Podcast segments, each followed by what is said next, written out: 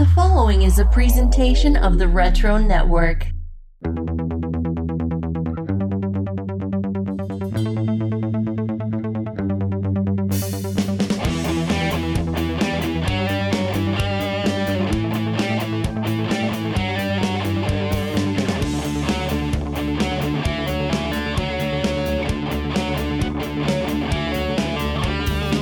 Greetings, geeks, and welcome to another edition of Wizard's Half. This is mini episode 64.5. These are the episodes where we get into all the nitty gritty details we didn't have time for in the main episode, and I'm excited to be with you here. It just feels like there was a lot of new stuff in this issue, the kinds of features that Wizard was experimenting with, and, and all, all our old favorites as well. But I hope you enjoyed our conversation on episode 64 with Andrew from the Life Was Peachy podcast. It just seemed to flow so naturally, didn't it? There was a lot of great topics in that issue, and uh, of course, like I say, here there is even more to explore. Speaking of which, if you are not exploring our YouTube channel, you are missing out. There is plenty of original content there. Everything there, it doesn't necessarily come over to the podcast feed, and vice versa. And in fact, once you hear this recording, we have already released the Halloween costume contest for 1996. You can listen to Michael and I give our commentary about all the awesome cosplay that was going on and being submitted to the magazine. It was a lot of fun to do that one more year. Of course, we also have coming up our replay, if you will, of the Fantasy Superhero Draft event, which was a lot of fun. I want to thank everybody who made the time to join us, and hopefully those who missed out, you could be there next year because it was a ton of fun. We really, really enjoyed the conversation, seeing who picked who and who stole whose hero for their team. So stay tuned for that as well. But hey,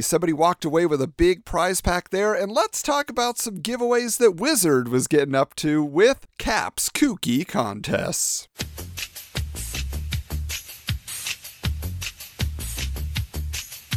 Now, the first contest here, as you'll recall, we were talking about the 10th anniversary of The Dark Knight Returns, and so DC Comics presents the Second Time Around contest. They say it's better the second time. In the case of Batman The Dark Knight Returns, they just might be right. It's the 10th anniversary of Dark Knight Returns, and if you could do what Dark Knight Returns writer artist Frank Miller did the first time around, you could walk off with one heck of a pointy eared prize package. How to play. We want you to try to one up Frank Miller. See, it's an easy contest. By doing what he did, send in a drawing of a Dark Knight-ized DC Universe hero, except Batman. Age them about 30 years and change them for future times. Send in your drawing in any medium you wish and make it good. Winners will be chosen based on quality and creativity and will win some outstanding prizes. Which I loved the concept of this. I mean, just to again see kind of the Elseworlds take on a future hero. Now it says here grand prize one reader will receive the complete Dark Knight Returns 10th anniversary DC retail products package. That includes two posters, a t shirt, a Dark Knight Returns hardcover, a slipcase hardcover set limited to 10,000 pieces, and the Dark Knight Returns 10th anniversary resin statue with a suggested retail value of $195. And that resin statue is displayed on the contest page here. You have a very large Batman and a teeny tiny Carrie Kelly, who I don't even know if this is possible. Like, she looks like Hobbit sized next to him, but she's got the slingshot going. He seems to be helping her line up her shot, but it feels like Carrie would know how to use a slingshot. It's pretty self explanatory. Anyway, second prize 20 readers will each receive a Dark Knight Returns 10th anniversary t shirt and a Dark Knight Returns retail poster. This contest is sponsored by DC Comics, and they know it's better the second time. Alright, now here we have our Dark Legal Knight, says here. Contest is open to anyone except employees of Wizard Press, DC Comics, their immediate families, or the six jillion people who have ripped off Dark Knight Returns number one's lightning cover. Enough already. And it continues to this day. Next one here. Offer void where prohibited, regulated, or restricted by law in a manner inconsistent with the purposes and rules hereof. Maybe it's us, but them little batarangs Batman was tossing around in DKR looked a lot more painful than the big ones. Yes, Batman has big ones.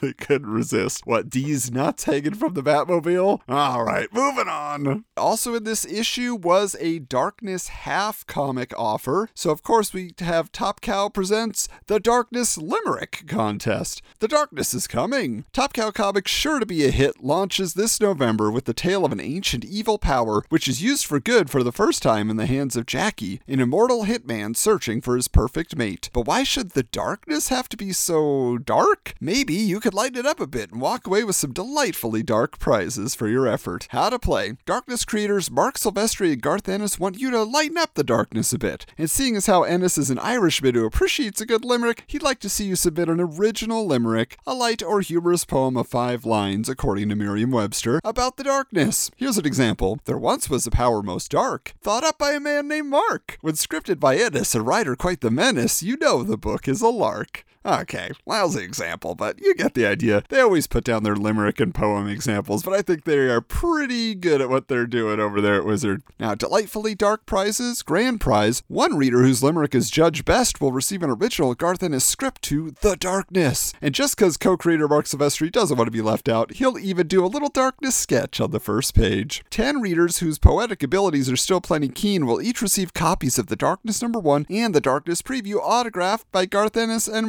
Marc Silvestri. This contest is sponsored by Top Cow Comics, defenders of all high altitude bovine collectibles. Well, at least they didn't pull out another dairy based joke. Contest is open to anyone except employees of Wizard Press, Top Cow Comics, and their immediate families, or anyone who starts their lyric with the line, There once was a man from Nantucket. Now, I want to know, because that's such a classic cliche, but what was the original old school rhyme to that? I gotta know. All right, next, offer void where prohibited, regulated, or restricted by law in a manner inconsistent with the purposes and rules hereof. Screw with this contest, and Garth Ennis will come over and flash your house pet.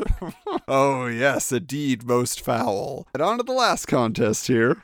Fleer Skybox International presents the Boris or Julie contest. Not only are Julie Bell and Boris Vallejo two of the best fantasy artists around, but they're also married to each other. So naturally, we here at Wizard feel obligated to stir things up a little and make them compete against each other. You see, the new Fleer Skybox Marvel Masterpieces card set features 100 new paintings from master artists Julie Bell and Boris Vallejo. And all you have to do to win one of these highly sought after paintings is drive a wedge between a happily married couple.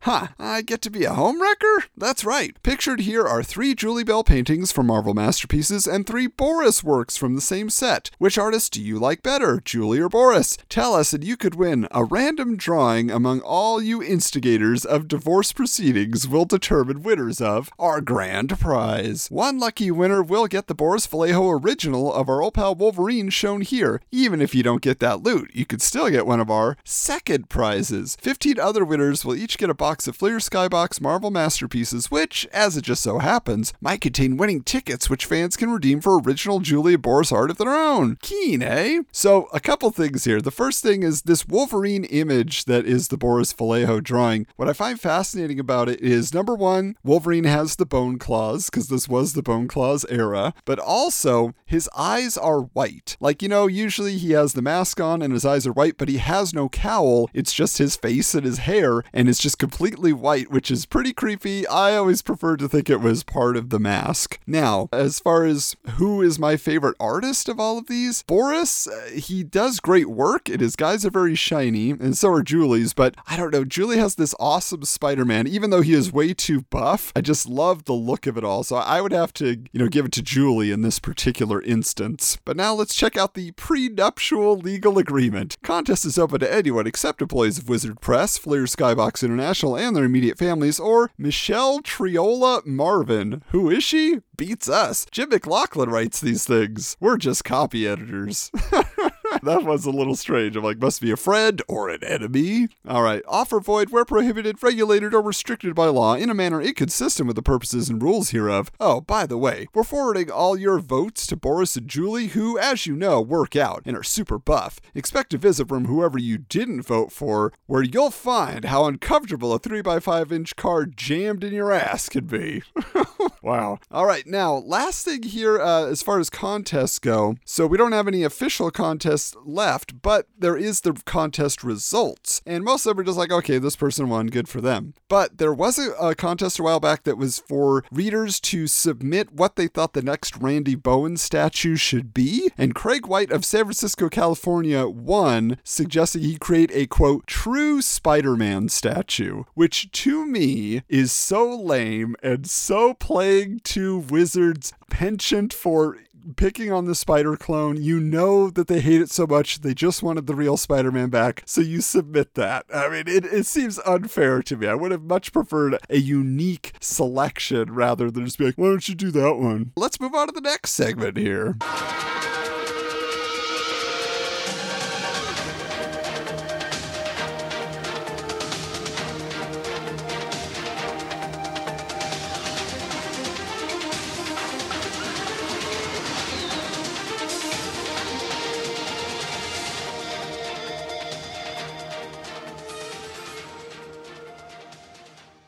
Well, here we go with a feature we usually have on the main episodes, but this time around, uh, Wizard was mixing it up with their casting call. They said this month's casting call is a bit of a departure. Instead of choosing actors to play comic characters in a movie, we're recasting the original Star Trek crew. With modern versions of TV shows like The Brady Bunch and The Addams Family being done, why not do it with Trek? Just think, with some help from ILM, the original Enterprise, looking better than ever, would be back in space with an updated version version of the original cast. Sounds like a surefire hit to us. But who could fill the shoes of the original cast? Well, glad you asked. So, Star Trek, right? We're usually dealing with comic books. Michael knows comic books. I don't know that he would have had a strong opinion on the Star Trek crew, so I had to reach out across the galaxy to someone who I was sure would have many opinions about Wizard's ideas here. Once again, joining us from the Trekology podcast, it is Jeff. How you doing? Hello, hello. Jeff, you and I also uh, had some experience with casting movies, fan casting, because we used to do a podcast called Sequel Quest. Yeah. And we were to pitch our own movies and sequels to popular franchises and then cast them. So it's kind of a return to form. I'm excited here. It's true. It felt like at different points we stressed that more or less on Sequel Quest, but mm-hmm. you know, that was always a fun part of making up our dream uh, our dream sequels. Yeah, now this first one here is like ideal to get your opinion on because for Captain James T. Kirk, they want Tron himself, Bruce Boxleitner, which you are a super fan of Trek and Tron. So right. how did you feel about this casting choice? Well, as I was looking through really this whole spread, I feel like they went for look over personality over character. Mm-hmm. Uh, it is kind of funny, like with Bruce, he did play the captain on Babylon 5. So there was a little bit of the crossover, and the picture they got of him really looks like a young Bill Shatner. But personally, he was a very different captain on Babylon 5 than Captain Kirk was. So personally, he wouldn't have been my first choice. Yeah, now let me tell you who my alternate casting for this would have been at the time. I feel like 1996 Tom Cruise has the intensity, has mm. the attitude, like the swagger. I feel like he could have played a great Kirk. What's your thought on that? See, especially in the 90s, I felt like Tom Cruise was skewing very young. He had a lot of young, kind of frenetic energy. And for me, I didn't feel like that was Captain Kirk. Like, uh, not only that, but like, I don't think he would command his crew the way that William Shatner did, where where he was kind of like the the the crew's dad. And especially at this time, Tom, Tom Cruise was very careful never to play a dad role. So I, I see the energy, I see the the enthusiasm and the charisma, but yeah, again, the persona I'm not sure I'm as I'm as on board. Well, and I'll tell you. So when I was going through this and thinking up other ideas, like I was really saying, well, it's the '90s, so you want people with the '90s attitude. We're not trying to create mm. the '60s vibe. So when you hear what I have to say about some of these casting choices, then uh, keep that in mind. But the next one here for Lieutenant Sulu, they wanted Jason Scott Lee from Dragon: The Bruce Lee Story. Uh, so what do you think about that? Jason Scott Lee as Sulu. I mean, I loved him in uh, the Bruce Lee story.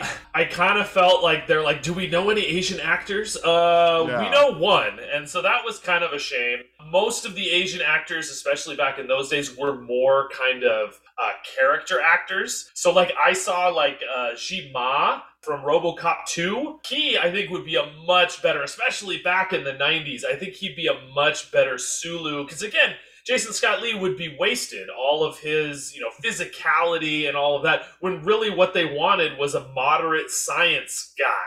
And I don't know that that was him as much. Except for the one scene where he's fencing shirtless that they would have to insert in there, you right, know? it's true. Uh, now, the next one here, I'm very curious to get your take, is for Ensign Pavel Chekhov. They wanted Matt Broderick because, you know, he's got the baby face and Chekhov was, you know, the young member of the crew with all the enthusiasm. So, what do you think about Matthew Broderick putting on a Russian accent to play Chekhov? I mean, he could do it. Uh, it would be silly and he would be you know it would be like a intended for comedy purposes Yes. whereas i don't think chekhov's chekhov's accent was never supposed to be funny his personality sometimes he was a little he was the young you know aloof ensign but he was like it, we were never supposed to laugh at how ridiculous his accent was uh, not that it was necessarily believable but in the context of the show it was i don't think that broderick could pull that off without sounding like uh, you know boris and natasha from rocky and bullwinkle Well, and at the same time, like I said, thinking of the 90s energy, I think 100% what you said, he would have to be part of the comic relief of the crew. So Right. in my mind, at this time, I was like, Johnny Depp. You know, he wanted to play the Oh. weird characters. He would have weirded it up, or Giovanni Ribisi, who is just a weird character. Huh, okay i would say giovanni ribisi drop the accent Yeah. because I don't I don't know that he could do it at all. But I think that would be that's not a bad choice where it's just kind of a little bit of an oddball, but uh, moderately forgettable. Like I feel like that's how he played his roles. Like your favorite, his uh, his role in the Postman was very forgettable by everyone but you. That's correct. It's good. It's good. All right, now the next one here, though, Jeff, I have to say, I feel like Wizard is right on target because for Dr. Leonard Bones McCoy, they want Gary Sinise. Yes, Lieutenant Dan from Forrest Gump and many other great roles. How do you feel about that? Because he just feels like the living embodiment of DeForest Kelley in the 90s. Mm. I mean, a little bit. He's got a little bit of the gruff. He he, kind of the same thing. Bones, not that Bones was, uh, or not that DeForest Kelley was that much older, but he had a little bit of an older energy. Mhm. So personally, like, even though I don't mind this casting as much as some of the other ones, I think I would shift even older. Like, I was thinking of like Philip Baker. If you remember the uh, the librarian from Seinfeld or the library detective, I could see him bringing some of that older doctor energy. But if it was Gary Sinise, like I, I think I'd be okay with that. What are you trying to get away with there, Spock? You green blooded Exactly. alien. What do you think you're doing, huh? Oh, exactly. Tough guy. Yeah, that'd be interesting. speaking of Spock, though, this is mm, maybe a controversial pick. I don't know. For Spock, they want Billy Zane because they want someone who has a superior air about him. How do you feel about Billy Zane putting See- on the ears? See, for me, this was the one that I'm like, yep, that one works. Like, I think Billy Zane is a very underrated actor who I think could pull this off and yet pull it off subtly. I don't think he'd have to like eat up the scenery and be like overly like for me personally with these new JJ Abrams movies, I feel like Zachary Quinto is going too far. I feel like he is overly stiff and so he actually steals a lot of the scenery away. Whereas I always felt like Leonard Nimoy was a little more subtle in his portrayal, and I feel like Billy Zane would be able to pull that off. I, I see it, though. I had a pick which nowadays is not going to fly, but back then, I think Kevin Spacey as Spock. He's he's already played K-Pax. He played an alien, sort of. But you know what I'm saying? Like he has that like deadpan look to him, just always like serious business, but there's always something going on behind the eyes. And he, Mm. you know, we think of him now as a villain in life and on screen mainly. Yeah. But I think at the time, like as that young, you know, well, youngish, uh, Younger. Lesser known actor at that point, I feel like he could have pulled it off. Or if you wanted to go even younger, more Billy Zane era, John Cusack as Spock. What do you Mm. think? See, again with the Cusack, and even Kevin Spacey, especially John Cusack, he doesn't do subtle really. Like that's he does, but his thing is subtle. Is that it's it's his like self-deprecating like whatever. Uh-huh. I, I feel like that would be a little bit of a challenge. The reality is Spock ended up stealing the show anyway, where Yeah. people were talking about Spock for decades afterwards and people's favorite character.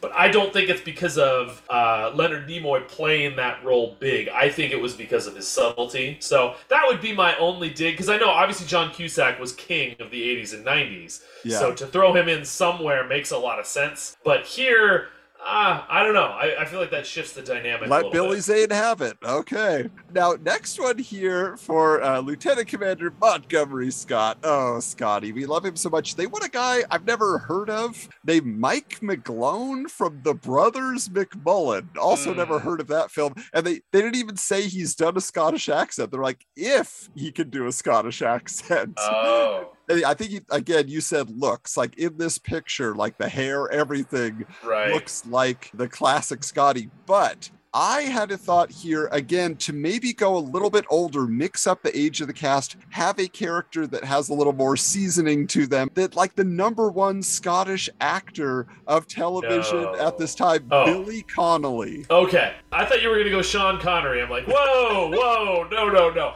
Okay, Billy Connolly. Okay, Because he would I- totally be the comic relief. He's a He would. comedian and he He would just have so much energy. Like, honestly, he feels like what we got in the Abrams movie, that I feel like Yes. that's what Billy Connolly would have brought in the 90s. it's true. It's true. Now the tough part is again, if you are like doing a straight reboot of the show, Scotty was not the comic relief. Right. So that would shift it a little bit. I mean, he can do Billy Connolly can do serious. Uh, I mean, obviously it's an easy one with the accent. He wouldn't have to fake it or anything like that. Yeah, I think that would be an interesting one. Maybe maybe attempt to play it a little straighter than his normal kind of goofballness. Yeah. And for those who don't remember Billy Connolly, he was the second teacher on Head of the Class. and Okay. he was he also had his own short-lived sitcom in the 90s. There you go. So- He was the voice of the dad in Brave, but that came years later. Yes. Now for Uhura, this was an interesting choice because yeah, you want somebody who's like likable instantly, and they chose Holly Robinson from 21 Jump Street, hanging with Mr. Cooper, and I know her as one of the band members in Howard the Duck. See, this is another tough one where it's just kind of like, okay, so like strong black actresses from the 90s. Kind of a short list. Like, they, they didn't have many roles. So, like, Holly Robinson, yeah, that one. I mean, my, my first thing of what I was watching in the 90s would be like Lark Voorhees from uh, Saved by the Bell. But. She actually um, would not have been bad now that I think about well, it. because because the sad thing, and we've talked about this on our podcast, the sad thing about Uhura is that she didn't have a lot of role. Like she didn't have many lines. It was usually a very generic, like hailing frequencies open, Captain, and that's about all. Nichelle Nichols did a great job of kind of portraying this inner strength. So, to be honest, I'm not all that familiar with 21 Jump Street, so I don't know if Holly kind of showed some of that subtext. Uh, but outside of that, yeah, having somebody that wasn't there just for eye candy, but you know, could still represent a strong woman in this crew, then yeah. Well, and on that track, Jeff, the reason I went with my casting choice was exactly that. Play a little bit against type, but feed into the 90s kind of blase, been there, disenchanted attitude. Lisa Bonet from The Cosby Show as Mm. Uhura, I think would have been fascinating to see her take on that. Okay. Now, how about for Khan? Because you got to have a villain in this film. They want Armand Assante, who most recently had played the villain in Judge Dredd. What do you think? Is he the successor to Ricardo Montalban?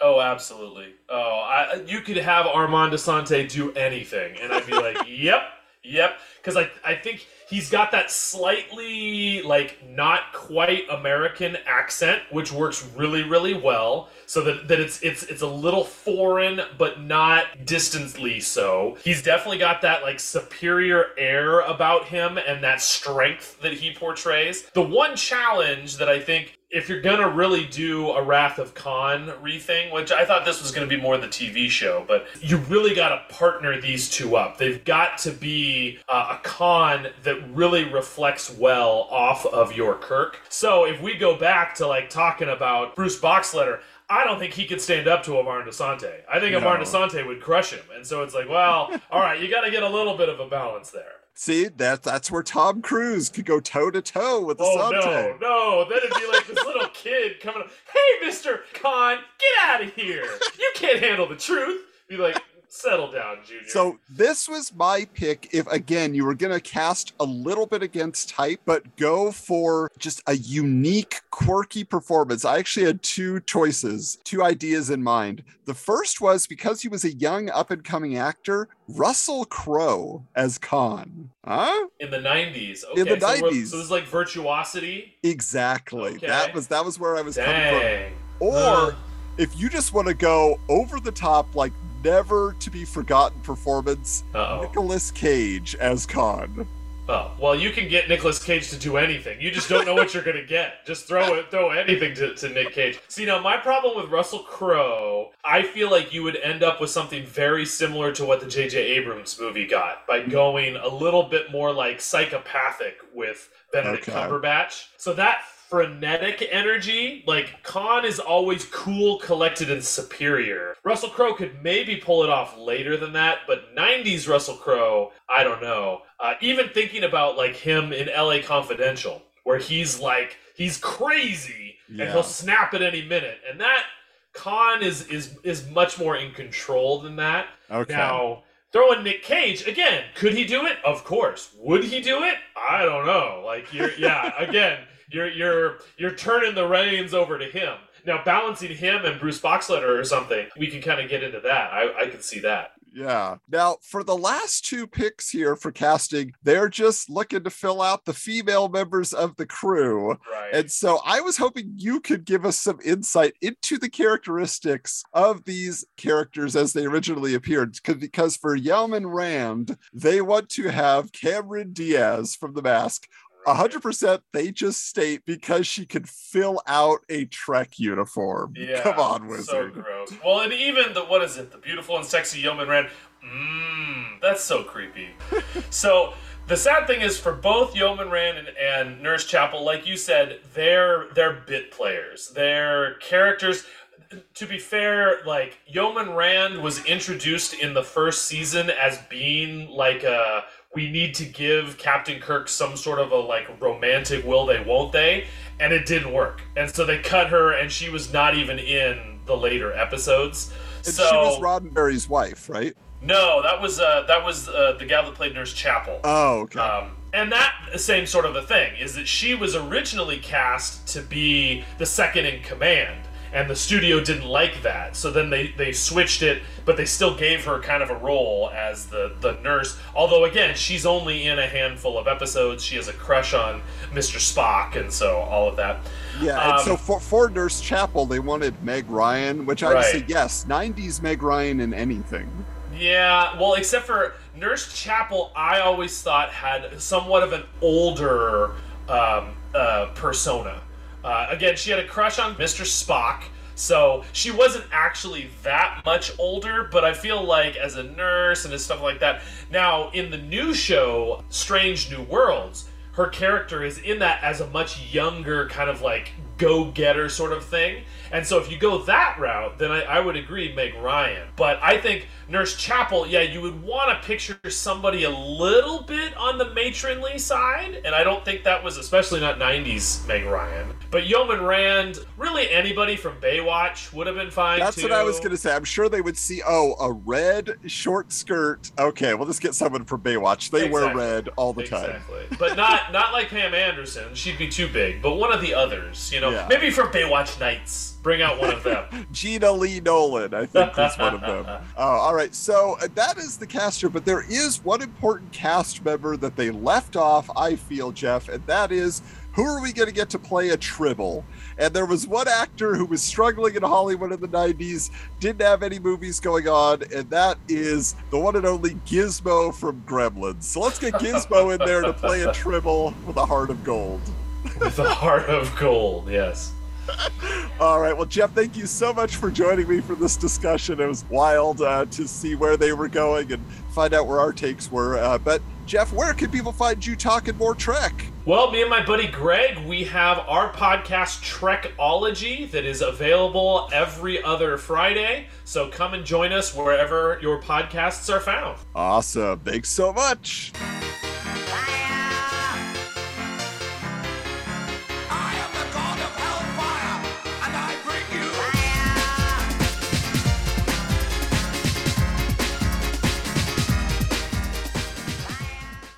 Quick here, I just wanted to add this because we love looking behind the scenes at Wizard, and this is called House Party. It was great until the cops showed up. To help welcome newbies Chris Duncan and Matthew Senreich, hmm, future Robot Chicken creator, to the Wizard Press fold and celebrate specials editor Doug Goldstein's birthday, those three crazy kids threw a party at their rocket pad. Did we mention they were roomies? While the party was an overall swing and success, there were several moments that really stood out as something special. Number 10, Pat McCallum and Matt Senreich fishing inebriated Wizard staffers out of the bushes. Number 9, Andrew Carden pocketing $54 on a dare to eat half a can of Easy Cheese off a dry erase marker board full of dry erase marker ink. Ugh. Number 8, Mark Wolkowski doing a surprisingly good job karaokeing U2 songs. Surprisingly good that he didn't hurt himself or any houseplants. Number 7, that thing Pat found at the bottom of his beer. Ugh. Number 6, drunken watch the stick, buddy, bumper pool. Number 5, Dan Riley blow drying his hair with a barbecue. Safety tip, don't let the gas run too long on those grills, kids. Number 4, Doug's grilled mystery botulism weeders, one of which hit Dan in the head.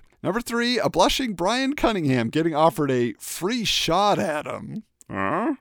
Number two, Phil Colligan projectile vomiting onto the wall, at eye level no less, and leaving a six foot trail to the John. Number one, the cops. So, yes, the wizard staff were partying it up. I mean, they were really getting wild over there, you know? Geeks Gone Wild, I guess, could have been a video series they marketed. Gareb, you missed out. So, speaking of Matt Senreich, they mentioned he was new to the team. He has a One of the Damned profile. So, this is another new thing that they were adding to the bullpen section to give you a look uh, at these staffers and get to know them better. We've used these quite a bit in our the Wizard Files interviews as a way to basically find uh, a few details to discuss. And so, here is Matt Senreich, editorial assistant, says, What is it you do at Wizard? I write a bunch of news stories, edit a few columns like card market and profile, do some AOL stuff, and talk on the phone all day with creators. I like schmoozing. I just do whatever the powers that be, Joe, Brian, and Pat, tell me to do. Of course, he ended up later on becoming very connected to all the Hollywood goings on when Wizard was super big into reporting on the comic book movies. And of course, then he ended up in Hollywood himself doing Robot Chicken. All right, next year, what's your favorite section of Wizard? If I said Wizard News, it'd be cheating. So, Trailer Park with Toy Chest is a close second. What amazes or surprises you most about the Wizard offices. The Mego House of Horror in Andrew Kardon, Scott Beatty, and Mike Searle's office. Sick people. And we have heard about that, uh, the different positions that the Mego characters were put into. Favorite movie of all time? Star Wars, and perhaps Strange Brew, the best stupid movie of all time. Ah, you hoser. Favorite book of all time? H.G. Wells' The Time Machine. Favorite TV shows? The Simpsons, Party of Five, and The X Files. Ooh, very 90s list. People would be surprised to know that you just turned 22 years old and have been working comics for six years. Thanks, Marvel, Defiant, Broadway, CBLDF, and Wizard. Sorry, been waiting a while to do that. Interesting. So he had been around somewhere in the background. I'd love to hear about his experiences with Defiant and Broadway and Jim Shooter. Favorite comics right now? Strangers of Paradise, Bone, Astro City, Green Lantern, and a bunch of other DC titles. Favorite comic of all time? The Masters of Evil storyline in Adventures 273 to 278. I think that was when I first thought, hey, it would be cool to work in comics. Favorite superhero and why? Green Lantern, because he makes his imagination come to life. What are, were your nicknames? Mathead, Sunrise, Scrunch. What superpower would you want and why? To make dreams reality at will. So there you go, a little bit of a Matt Senreich introduction. Speaking of new features, our next piece here is interesting because Wizard has introduced something they are calling the Skinny.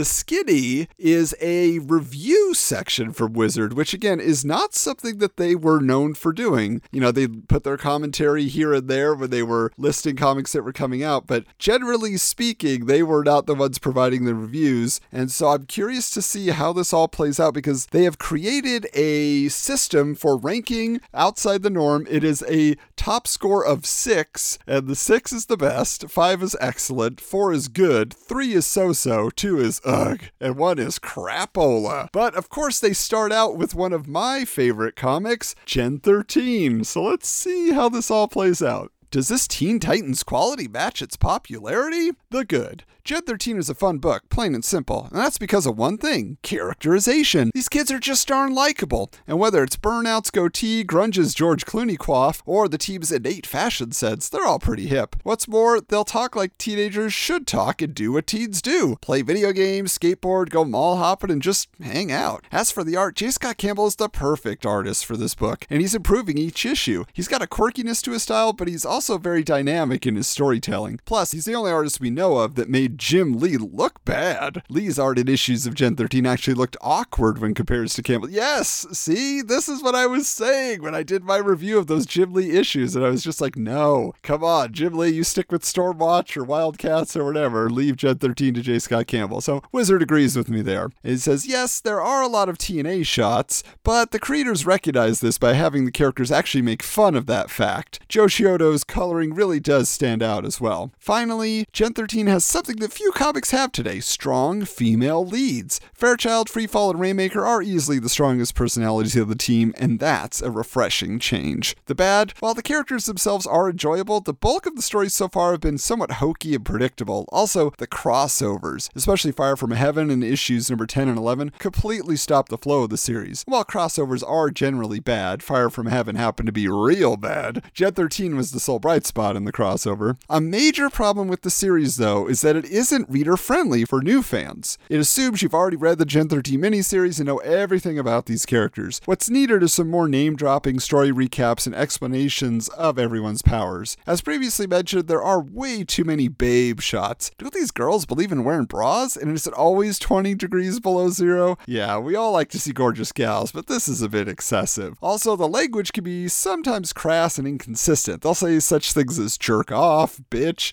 and riding the crimson wave.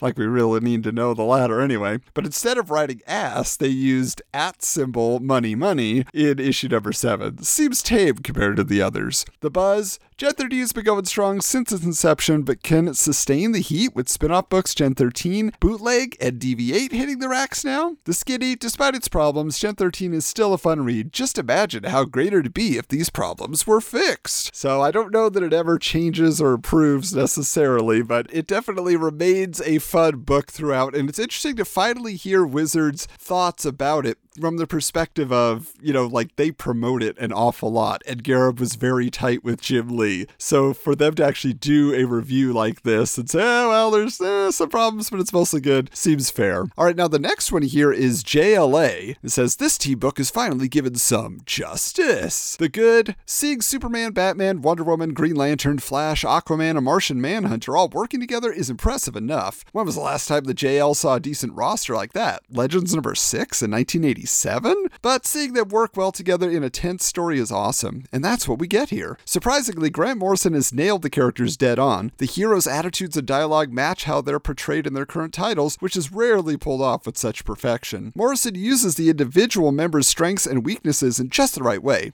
Batman fans will especially enjoy this book, that's all we'll say. The dialogue doesn't bog the reader down when it's not needed, and the story moves swiftly.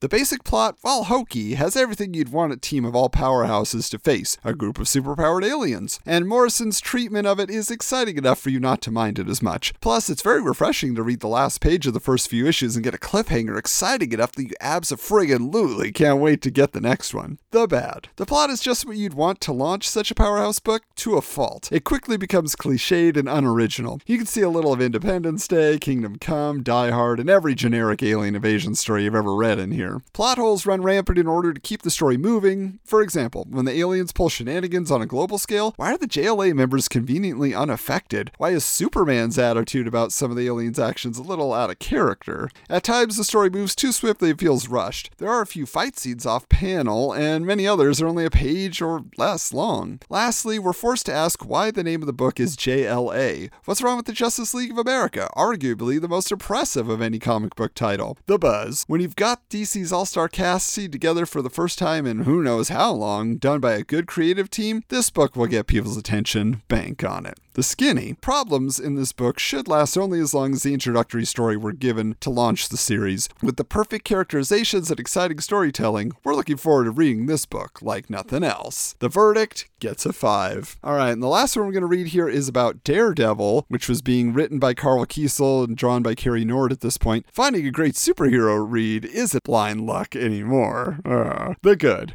Not many writers could give books a genuine lighthearted feel when you're dealing with superheroes, but Karl Kesel definitely pulls this one off. The jokes fit in with the overall mood since the drama is never overblown. We're back to basics with real people and real problems. Matt's boss is manipulating him, the Foggy Nelson Matt Murdock friendship is strained because Foggy's hurt that Matt never told him he was Daredevil, etc. And the subplots, Karen Page taking a job as a late night radio host, which happens to be a station owned by the Kingpin, unfold at a good pace. You're genuinely interested in what's going to happen next. Kesel also manages to bring the Justice is Blind concept back into play in DD, which serves an important role in the series since Matt Murdock is a blind lawyer in the justice system. A prime example of this is the fact that Matt defends Mr. Hyde, a known killer who should rot in jail, from a murder he didn't commit. Plus, Kesel never lets you forget that Daredevil is blind, with various one liners and scenes. One other point the art by Cary Nord is rough at times, but shows great potential by not being the style of the month. Also, his covers give a straightforward representation of the story inside, something that covers have gotten away from lately. For example, if Daredevil fights Pyro in an issue like 355, he's fighting him on the cover. The bad. There are two ways that the lighthearted feel of Daredevil goes wrong. First and foremost, the Daredevil character reads too much like a wisecracking Spider Man. In fact, in the issue where the two meet, Daredevil number 354, their dialogue has the exact same style to it and is ultimately interchangeable. Secondly, Matt Murdock's way too casual with the fact that he's Daredevil. In one scene in 354, Matt's walking around his office wearing the costume minus the mask. Foggy then walks in to be shocked, and so is the reader. You'd think that after the last time someone found out he was DD, his world was shattered as a result of the classic Born Again story, he'd be a little more careful about it. The buzz. Rumor has it this book might be farmed out of Marvel to Marc Silvestri's Top Cow studio, or even cancelled. To shake up this book in any way would be the biggest mistake Marvel's made since they took the successful Mark Waid and Ron Garney team off of Captain America. This book has suffered for so long that it's refreshing to see that it's become one of the best superhero reads out there. It's extremely reader friendly, especially for new readers. If you haven't already, pick up a copy. Now, I will tell you, this is something that's been promoted in Wizard quite a bit over the last few issues, and in the next issue 65, there is a whole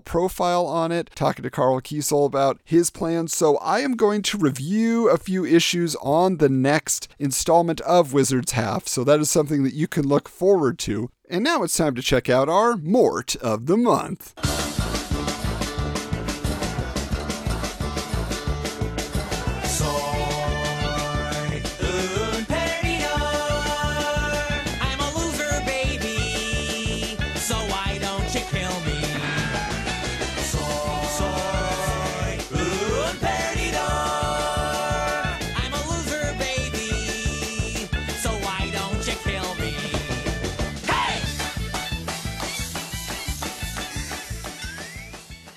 This month's Mort is Uncle Sam. Says here, anybody else got a hankering for some Hebrew National Franks? Anyway, Uncle Sam here is a special kind of stupid. Here goes. Throughout history, when America's freedom was in peril and things looked bleak, the spirit of Uncle Sam would appear and bond with blue blooded Americans, who were always named Sam or Samuel, creating the super strong, nigh invulnerable, along with his nifty, can travel between dimensions if he concentrates hard enough power, Uncle Sam. Then he'd run around and right wrongs in tight striped pants, a top hat, and a sign reading Beat Me taped to his back. Anybody else feel about as patriotic as Hitler right now? Damage control!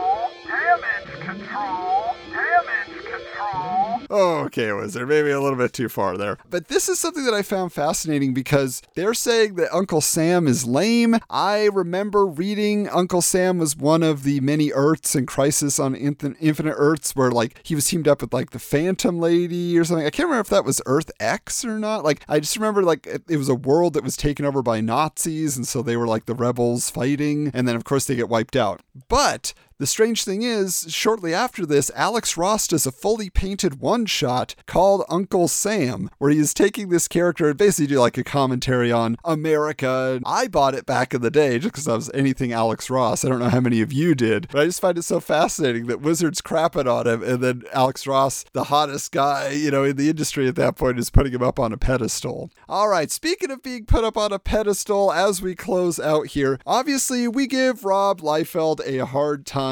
Not that he doesn't deserve it, uh, but this is something where I felt like we needed to give you the other side of the coin here because in our discussion on the main episode, of course, we were picking the juiciest and most ridiculous quotes from Rob. But the one thing that no one can deny is that he is a passionate comics fan. He loves the medium, he loves being a creator, but he loves the history of comics. And in Brian Cunningham's interview, in the opening, he does kind of explain how that comes through at the in store signing where he was meeting Rob. So let's uh, check this out. It says, It is almost noon when we arrive at Forbidden Planet, the signing an hour old. We enter to see Liefeld sitting behind the front counter signing various comics, hardly wearing the clothing of a superstar a brown t shirt, blue jeans, and navy blue sneakers, with his flannel shirt hanging on the back of his chair. Appropriately, on his right is right hand man Matt Hawkins, head of marketing for Liefeld's Extreme Studios. Rounding off Liefeld's crew is Kid Supreme artist Dan Fraga, who floats around the store looking at comics. We exchange pleasantries, and at Hawkins' invitation, we go behind the counter to sit with Liefeld as he signs. The line for autographs isn't long, but steady. Steady enough for Liefeld to have time to chat with each fan and critiquing art portfolios in detail. The next fan in line approaches the counter. When are you gonna go back and do Hawk and Dove?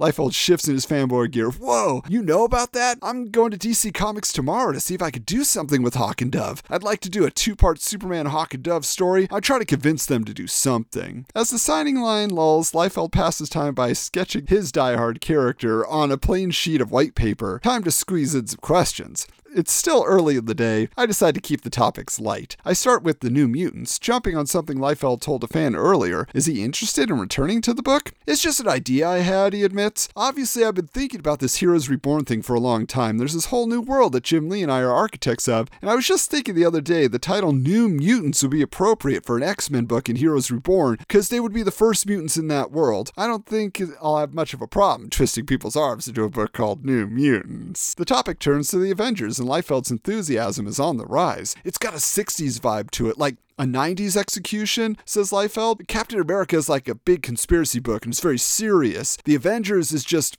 face lights up, arms get all animated, and deepens his voice. Avengers assemble! Let's go kick ass! That's the book that I'm most anxious to put out. I tell Liefeld that I've always been an Avengers guy. Oh, don't even get me started, Liefeld says, his face beaming with a big smile. That was the best book when I was a kid. Do you remember the issue where Ant Man took them all on? That was the best issue. I still remember just freaking out over that one. So, again, there is Rob, the comic book fan, the guy who loves the industry that he is working in. So, that did come through even though, uh, yeah, we talked more about his lack of self awareness. Just wanted to make sure that we were kind of giving a fair presentation of what Wizard was presenting at this time. But hey, you know, we love our comics over here too, and we love that you tune in to these half episodes. Thank you so much for joining me. Just want to make sure you're staying tuned to our YouTube channel because, again, we are not doubling up content. It is all fresh and new for you over there, whether it's a haul video, whether it's the Halloween costume contest video, whether it is the upcoming superhero fantasy draft video, among other things that we have in the hopper, including a Pat McCallum tribute, where we have a select group of Marvel editorial staff that will be sharing their recollections of Pat and giving us a behind the scenes look at everything he meant to the magazine and to them as friends. So just wanted to give you a heads up on that. It'll be coming your way in November. Of course, if you have a chance to, you know, leave a nice review, five stars, please, on Apple Podcasts, or just spread the word on your social media. Of course, you can find us at Wizards Comics on Twitter, at Wizards underscore comics on Instagram, and we will be back again real soon. So, in the meantime, keep your books bagged and boarded.